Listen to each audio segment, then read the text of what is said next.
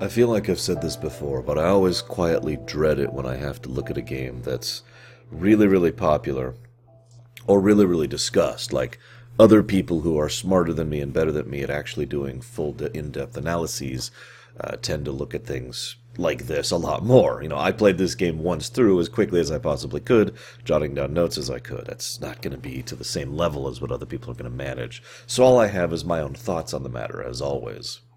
Consider this an apology. I don't have a lot to say about the gameplay other than that it was good. Uh, no, really, it's probably the one part of this game I actually enjoyed. Um, being able to craft on the fly. Limitations in how many you know, shivs you can carry or, or, stuff was a little bit aggravating. Having to really manage your bullet count was nice. Uh, usage of cover and stealth and being able to move around enemies. The AI was actually, weirdly enough, smart enough to be dumb enough in order to trick, so I could actually use tactics. That was great.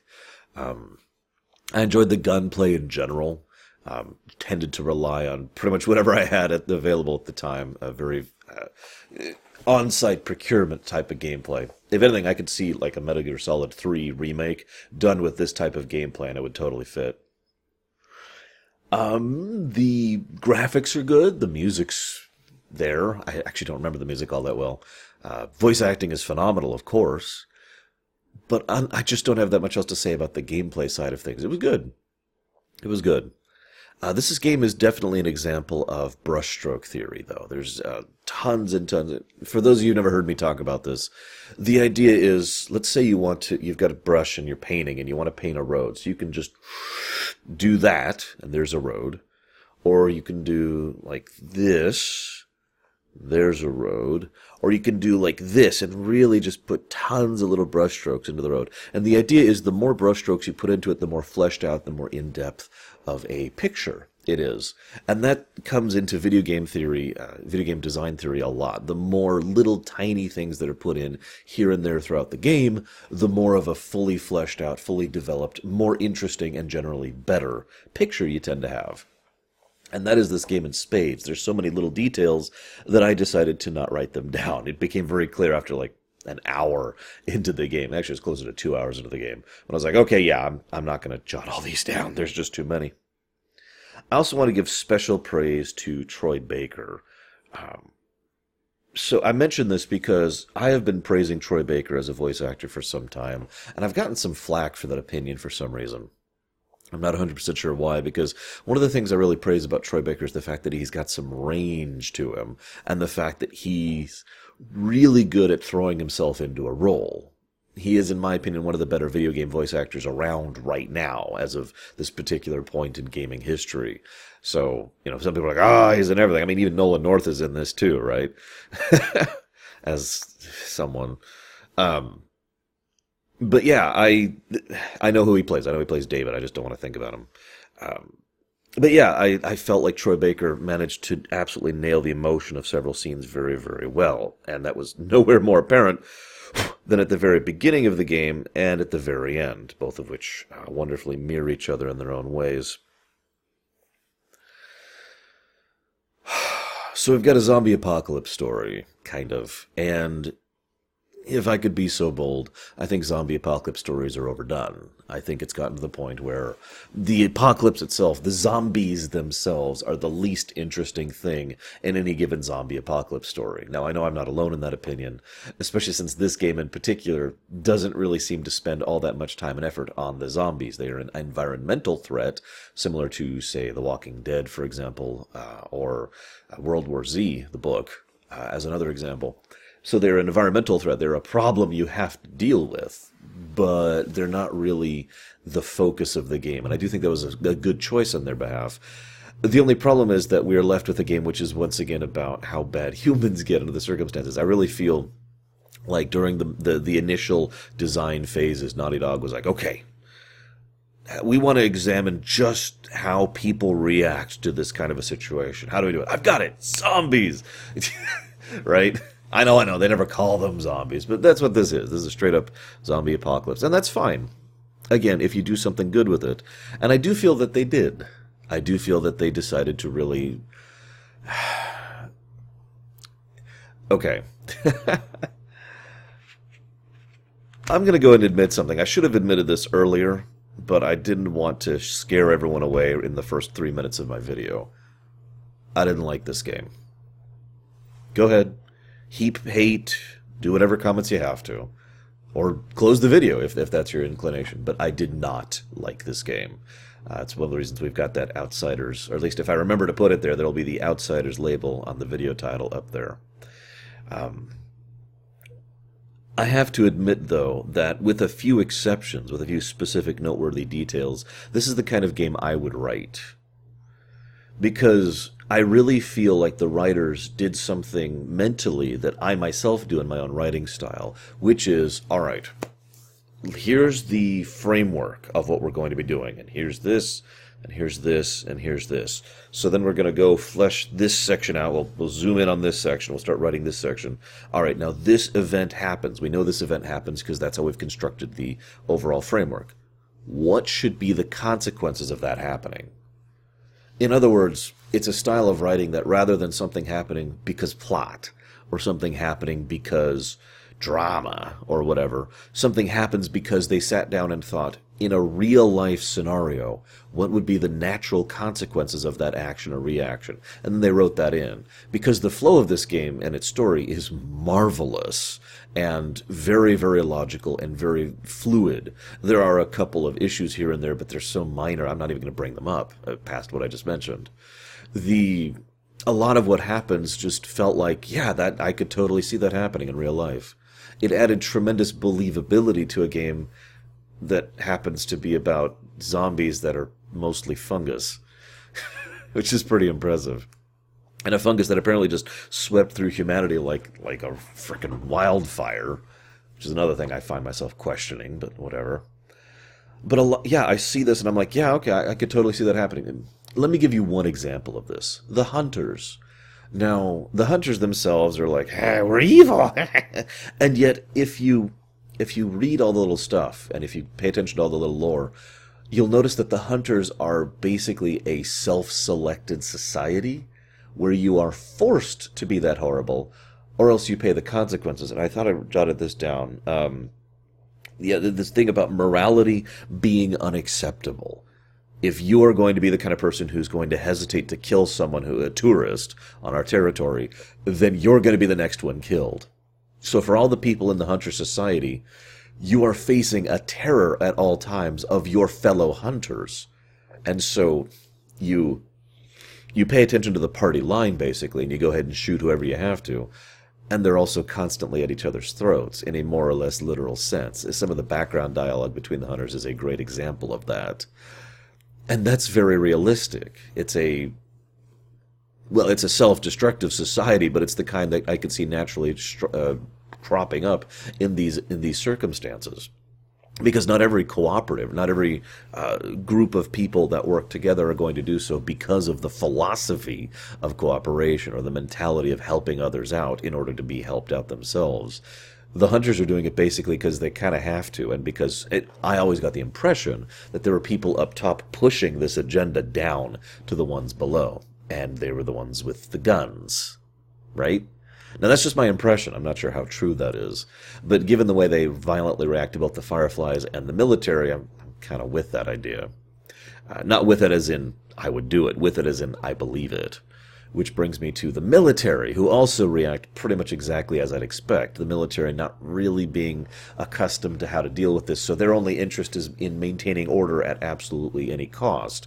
There's this wonderful scene where they're scanning, scanning, up, scanning, and the other guy just runs before you know they ha- he has a chance to do anything. So, oh, there we go, right? I, I mean, I'm exaggerating the scene in order to get across the point because obviously it didn't happen that quickly, but you get my point. The military is emotionally detached as U.S. soldiers are actually trained to be anyone who is you know not infected is a civilian and you'll notice they do try to take care of civilians they do try to help they're polite you know they, they have a generally nice tone and anyone who is not a civilian and is not part of the military is the enemy now i could see people having issue with that when that first started and we do remember the guy who shot sarah He clearly had a very big issue with that order.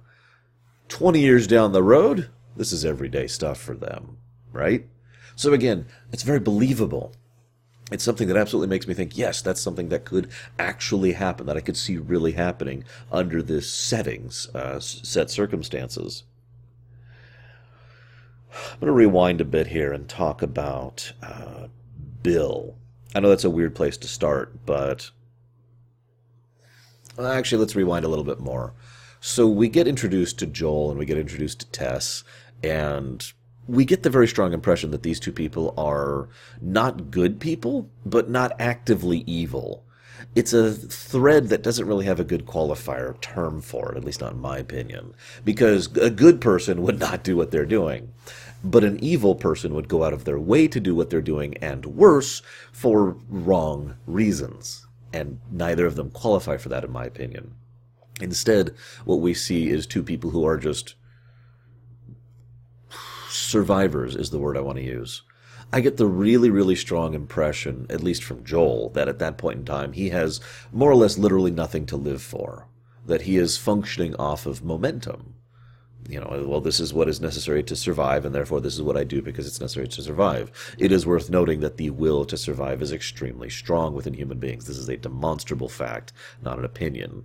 So it makes sense to me that even though Joel probably has no real reason to live, he is still being pushed to survive. And Tess, well, she feels kind of the same way.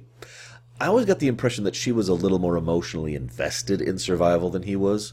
Not in the sense that we've got to survive, it's what needs to happen, but in more of an anger kind of way. I got a very strong feeling of her, of how pissed she is at this whole situation. And that her keeping going, this is again purely my, my impression, that I always get the impression that she kept going out of spite that that was what her thing was to, to give her a reason to continue on. Screw it. I'm going to keep being here. Why? Because screw you, world. Because screw you, fate. Because screw you, humanity. I'm still here. And then, of course, her luck runs out. but Bill, sorry, let's get, let's get caught back up to Bill. He mentions the idea he mentions three ideas, all of which I feel are foreshadowing for the overall work. Uh, he mentions working as a team and how necessary that's going to be. And as the game shows, Ellie and Joel working as a team is what allows them to accomplish as much as they do. Uh, Joel by himself would have been screwed many times if he had just been alone this entire time. Pardon me one moment.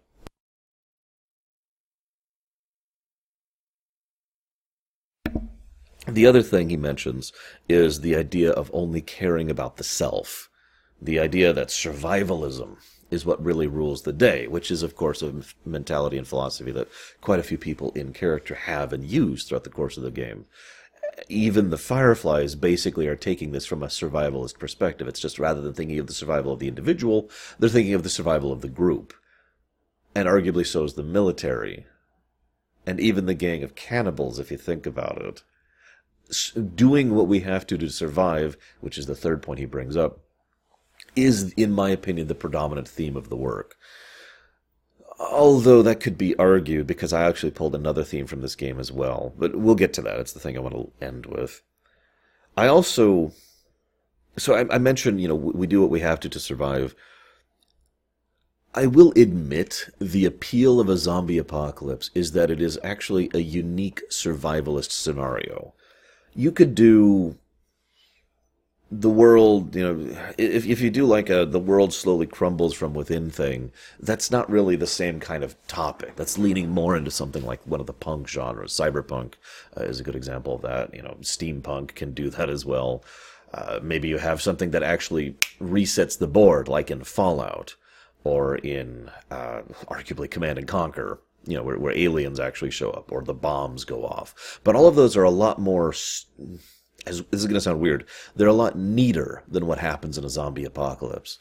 Picture, if you will, for a moment, the societal and economic fragment, uh, excuse me, uh, f- uh, structure of the world of civil of what civilization means. I actually discussed this briefly back in uh, Red Dead Redemption. It's one of the reasons I put these two ruminations close to each other. So we've got this fabric of what civilization is, and it's not just you know the laws and you have to do this. It's it's all of the infrastructure. It's all of the the materials and the resources and the services and the skills and the know-how and the and the the information and the opinions and the perspectives and the the sharing of knowledge and all of this stuff. There's all this that makes up civilization. Now, if you drop the bomb, so to speak, if fallout happens, this like happens, right? Like just huge chunks of it are taken away. If aliens invade, then huge chunks of it are taken away. If zombies happen, what happens is this system rots from within. Pieces, little bits and pieces of this system are removed from the infrastructure. And all of a sudden we have a scenario where people who are accustomed to doing things like you know, getting up and having a cup of coffee and reading the paper. Who reads the paper nowadays? Watching TV, maybe playing the Switch, I don't know. Before going to work that day and trudging through another day of, you know, listening to phone calls from people and trying to help them to fix their computers before finally going home and relaxing and having a bath and going to bed. That sounds normal, but think about all that goes into that. Think about the power plant and the workers and the resources that have to keep that going so you, your job is functioning normally. Think about all that has to go into maintaining the water and the, uh, the pipes and the flow in order to make sure that you have clean water for your bath or for your coffee, and how many people are needed in order to pick, package, uh, ship, grind, uh, put, put into a box, stock in the grocery store. You know, the amount of I know people don't really think of this all this often, but this is so relevant to The Last of Us. So please forgive me for going off on this whole concept of economic civilization. But there is so much and so many people involved in something as incredibly simple as getting you a cup of, cup of coffee in the morning. That is an overwhelmingly complex system. So a zombie apocalypse like this one pulls out pieces of it. It doesn't just and all of a sudden the eastern coast is gone or whatever, right? Or and Europe's gone. It doesn't work that way. Instead, what you have is parts of that are gone. So imagine, let's use the coffee analogy again. All right, I, I want my cup of coffee. Well, t- the people who were shipping it and no one else are gone. So now that pipeline has basically been severed and they can find new people to ship it. But what if such an overwhelming majority of that pipeline is gone that there's arguably still people picking coffee beans and there's arguably still people transiting them, but that's it. Never mind what's required to get things like cars and roads and planes working, right? So much of civilization was in this game, in the lead up to this game. Let's try that again. Ah, damn it. There we go. Got to get a satisfying snap every time I do it. Which leads me to my point this is a more insidious take on things. And The Last of Us manages to be more insidious than most, most, uh, zombie apocalypse stories are because it goes out of its way to demonstrate just how many people react in how many different ways to having that infrastructure effectively removed. Not that it's actually gone, the coffee's still there, but they can't get to it they can't get it to them. They can't package it. They can't ship it. They can't grind it, etc., etc., etc. All those little steps. There's just so many pieces meeting, missing. So everything's been reverted back like a couple hundred years in terms of functionality as a society. The very idea, the cannibal crew themselves are kind of an example of this, running around and living more or less literally off of what they have because that's what they have that very idea was probably abominable when they first started doing that. Seriously. And given their whole surprisingly democratic community and the fact that they're obviously upset at David's leadership style, you get the impression that these people have accepted what they do, but they do not embrace it. And that's the key point here. This is not about bad guys being evil because they're evil. There's no Snidely whiplash in this game. There is someone who is pure evil in this game, but he is pure evil because he's a disgusting human being, not because he's Snidely. I'm referring to David. Um, and David is an excellent uh, example of what I'm talking about. David is at one end of the spectrum. Because again, this whole removal of civilization concept posits that question. What would you be like if everything that supported your everyday existence was no longer functioning? What would you become? And we see that result in a lot of people, and we see a lot of gradient in that. David's at the bottom of the barrel. He is a disgusting, horrible, despicable human being who should die more than once. But I bring him up because he is an excellent contrast to Tommy. Tommy and David are pretty much the best possible contrast to each other, in my opinion, in this game. I don't know if they did this deliberately, but I think it was a good choice. If, my opinion, if everyone was just a, a morass of gray, it wouldn't have the same impact. I've talked about this before. Uh, I believe I will slash have talked about this when it comes to Dragon Age Origins. I haven't recorded the video yet. Um, because the, it's the idea of if you have something as a baseline, a stark contrast, everything else is in, it's easier to distinguish it from it, right? It's the very concept of contrast. So having a, a, legitimately great person like Tommy and a legitimately disgusting person like David helps to bring everyone else in the middle, which is every other character in the game, into greater relief. I mean, Marlene isn't a bad person, right? But she's not really that good of a person, although she does have her flaws, just like Joel does, and Tess, and, and everyone else that I could mention here, which I'm not going to keep going. Um, there's this also leads me to talk about uh, Marlene. I just brought her up. Let's go ahead and talk about her. Uh, and Robert. I want to talk about Robert and Marlene because they're also an example of kind of contrasting each other. Robert is someone who is only interested in himself, and he's such a slimeball. I got the really strong impression, though, that in addition to being voiced by Robert Atkins Downes, which is why he dies, because screw him, am I right? No, seriously, have you noticed how many times that man voices someone like this? Especially at Naughty Dog games. Anyways, Robert was someone who was fully self interested and yet absolutely. Let's just say he was more resilient than he should have been. But I don't mean that in a bad way, because the more I thought about it, the more I got the impression Robert just didn't give a damn. Like, obviously, he cared about himself, but he was at that point, he, he was sufficiently numb to it that he was willing to endure and survive way past what he really should have. He was far more resilient to Joel and, and Tess at the early part of the game than he had any right to be. And it's not that he had some great ideology. It was simply that in his mind, this is what matters, and uh, for the rest. And I mention that in contrast to Marlene, because she strikes me as someone who has the same mentality, but is actively fighting it. In other words, I feel like Marlene could have become a Robert a few more years down the line. Funnily enough, the two ended up working with each other, but I digress. Point being, Marlene, um, Marlene's probably one of the more good people in this game. And that is saying something. But I don't say that because she is a good guy, because she's not. She is someone who or as my niece would correct me, a good girl. But she is someone who wants desperately to be better than this. I feel like she is an idealist. And in fact, I feel like she is basically the only idealist that we really see in the game. There could be like individuals that didn't really stick with me, but amongst the major named characters, she is the one who's like, you know, this, we can make this better. We can do a better future. We can save humanity despite the fact that the Fireflies themselves are arguably better than the military, but also arguably worse in other ways. These people have no problem doing whatever they have to do in order to accomplish their particular ide- ideology. Or, to put it in other words, the Fireflies are another organization, just like the military are. Just like, you know, you would actually see happen. You know, they're not the good guys or the bad guys. No Horde versus Alliance crap here. They're just another group. And this group is um well they're bad they're not they're not like evil but they have their own willingness to do what they have to to establish what they believe is correct. What we're seeing, at least I, I could theorize, is an actual beginning of some long-term military slash political conflict between the Fireflies and the military. I don't think the Hunters would last that long. I think that's a fully self-destructive society. And I'm going to pause here. Well, yes, I'm going to pause here and I'll talk more about Marlene in a minute. Don't worry, I, am structuring this for, this way for a reason.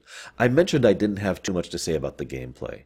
Can I just say that it was an inspired choice to do the structure of playstyle the way they did? What I mean by this is, for the first couple of seasons, it's like Joel, and he is a monster. He is this badass, just shoot and punch and wrap my bandage and then go back and stab this guy and sneak around and then kill this guy. He is a survivor. You get this is someone who has had 20 years of experience of doing all of the horrible things necessary to keep surviving in this environment. Nowhere is this more apparent for me than in the interrogation scene. Oh, I, I suppose I should clarify which one. I'm referring to when there's the two guys. And he's interrogating the one guy and torturing him, and then he tells him, and then he kills him. And the guy's like, "What? Oh my God! He was telling, he told you what you wanted to know. Why'd you kill him? I'm not going to tell you crap." Oh, that's okay. I believed him. No, no. That's Joel right there, in a nutshell. So you play as that guy, and then Winter comes along. Now there's a nice little time skip there, and there's some good exposition without expositing, where we find out what's going on with Joel and how he's sick and how she has to take care of him and blah blah blah. And then we play as her for a bit. We play as Ellie. That was awesome. That was some excellent gameplay and story integration, and I like how the gameplay, despite basically being the same gameplay, felt significantly different because of how they changed up our toolkit and our the, the opponents we'd be facing, the level design, the layout, all of that was shifted so that we were effectively going through the same beats from a completely different angle, which made the whole thing feel awesome and horrifying. Oh my god.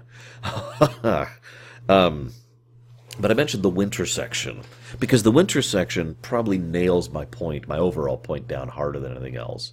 Um, the most interesting and dangerous enemies in this game are not actually the infected, the zombies, in my opinion.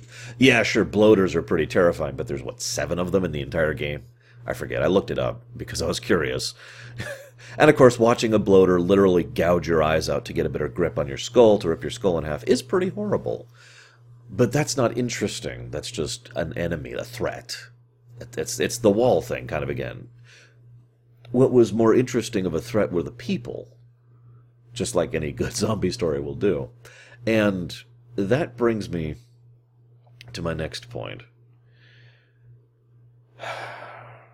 Marlene I, I swear I'm I'm building up to a point here. Marlene Marlene could have just shot Joel. Probably, probably right in the face. He was completely at her mercy. He was carrying Ellie. She didn't. Now, there's also in-game evidence that the Fireflies in general wanted to kill Joel. We don't know why. My impression, based on how it is, is they wanted to kill him because he was expendable. All right, he's here. All right, kill him. Take the kid. We're good right? Like he was he was a risk, so let's kill him and be done with it.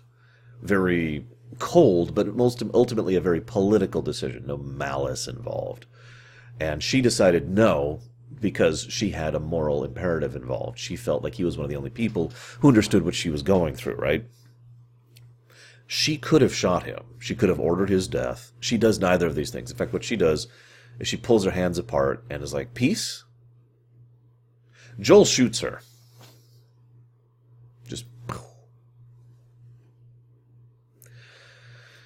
To me, that was probably the most. Uh, and I know this is funny because it's like the second to last cutscene, or arguably the last cutscene. But to me, that was the most uh, significant moment in the entire game. It would be so easy for them to have made Joel a good guy, but they didn't. Instead, he is a believable human being with many different reasons that could be interpreted for how he did, why he did, what he did and the way he walks up as she's uh, he walks up to a, a person who is begging for her life and then coldly says no you just come after her if i let you live. Bam! Right in the face.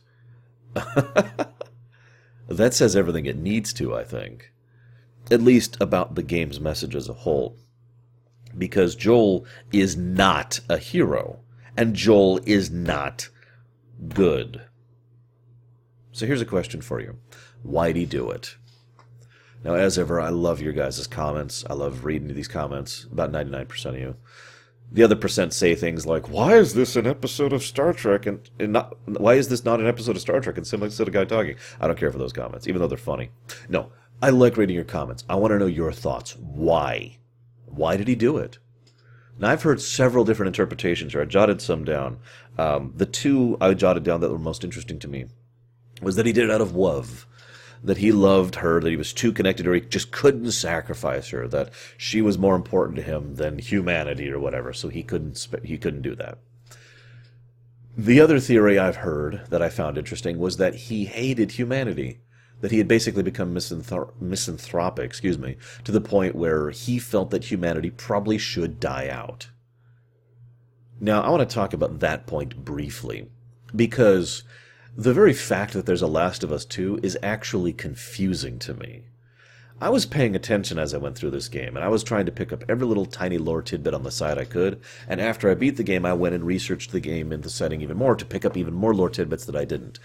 From everything I got in this game, we're screwed. This is a this is an end game scenario. There is no win uh, uh, argument in this equation, right? It's not even on the table.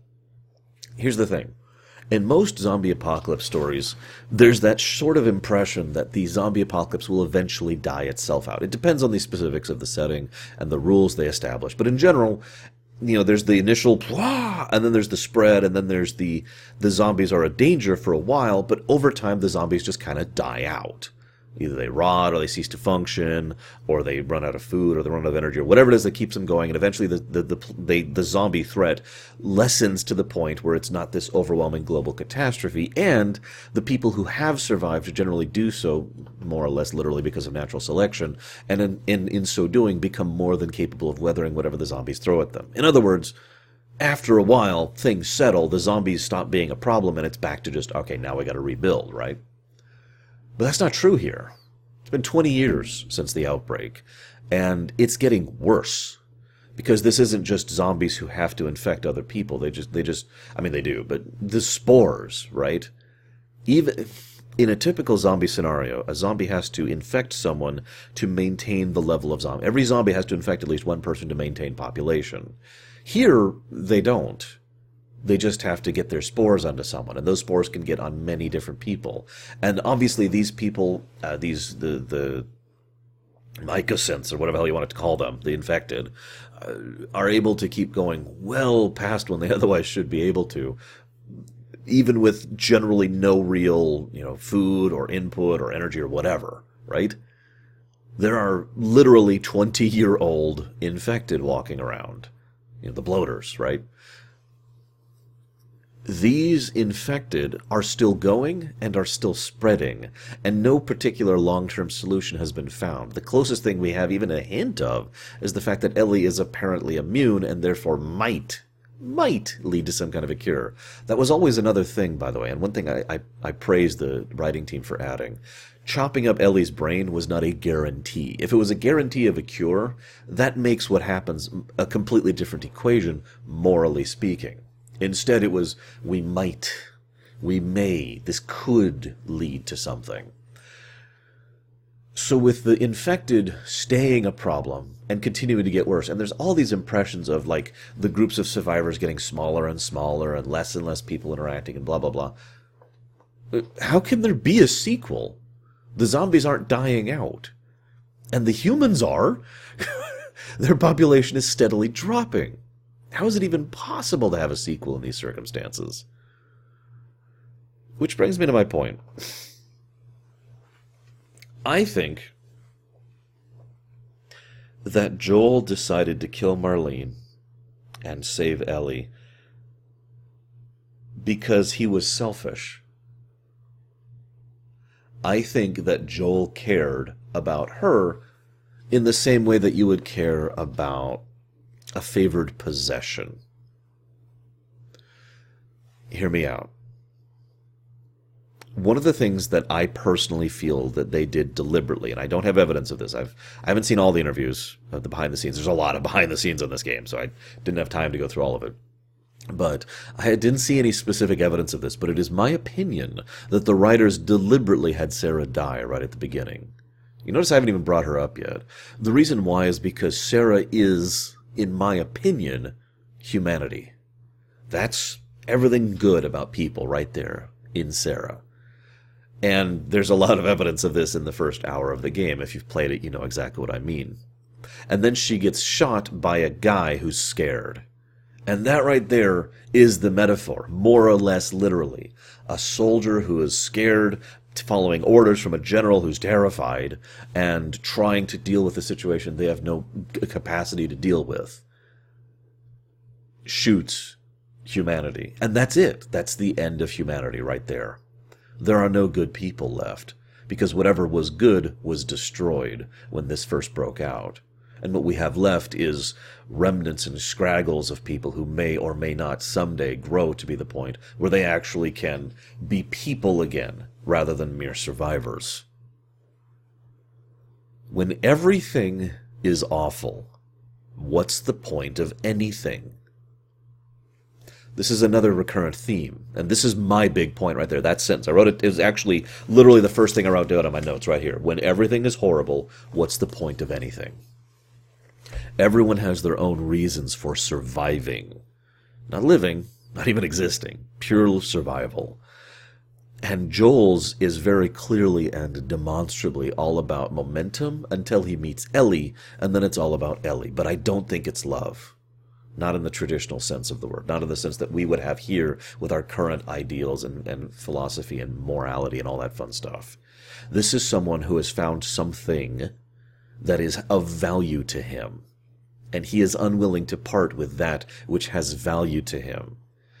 My biggest point of evidence for this is that he does not ask her. Now, Marlene doesn't either, if you pay attention. Neither Marlene nor Joel go to Ellie and say, So this is what it's going to take. Marlene presumes that this is what she would choose and removes that choice from her and assuages Joel's concerns. It's okay. There will be no pain. And think about how much more worse be. What kind of life could she have out there, right? And she highlights it for Joel. It's like, it's going to be some horrible, disgusting thing. But Joel doesn't give her a choice either. Joel just automatically presumes, no, I'm not going to let this happen because that's mine.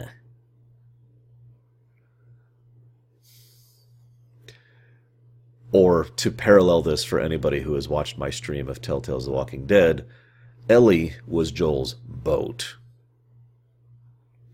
And I don't think Joel could take the loss of the only thing he had keeping him going. I think that was something that was so uh, unacceptable in his mindset that he freaked out, that he couldn't withstand it. My opinion.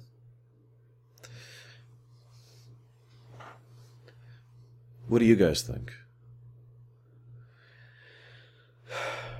At the end of the day, I'm left with a game which uh, is horrifically depressing. Not sad, not dark, although it is dark. No, depressing because and that's one of the reasons why I say this is the kind of story I would write with some exceptions. I would change specific details here and there, but what we see is a very believable and dare I say realistic take on what would happen in a zombie out- outbreak, especially one that is more or less specifically designed to keep going.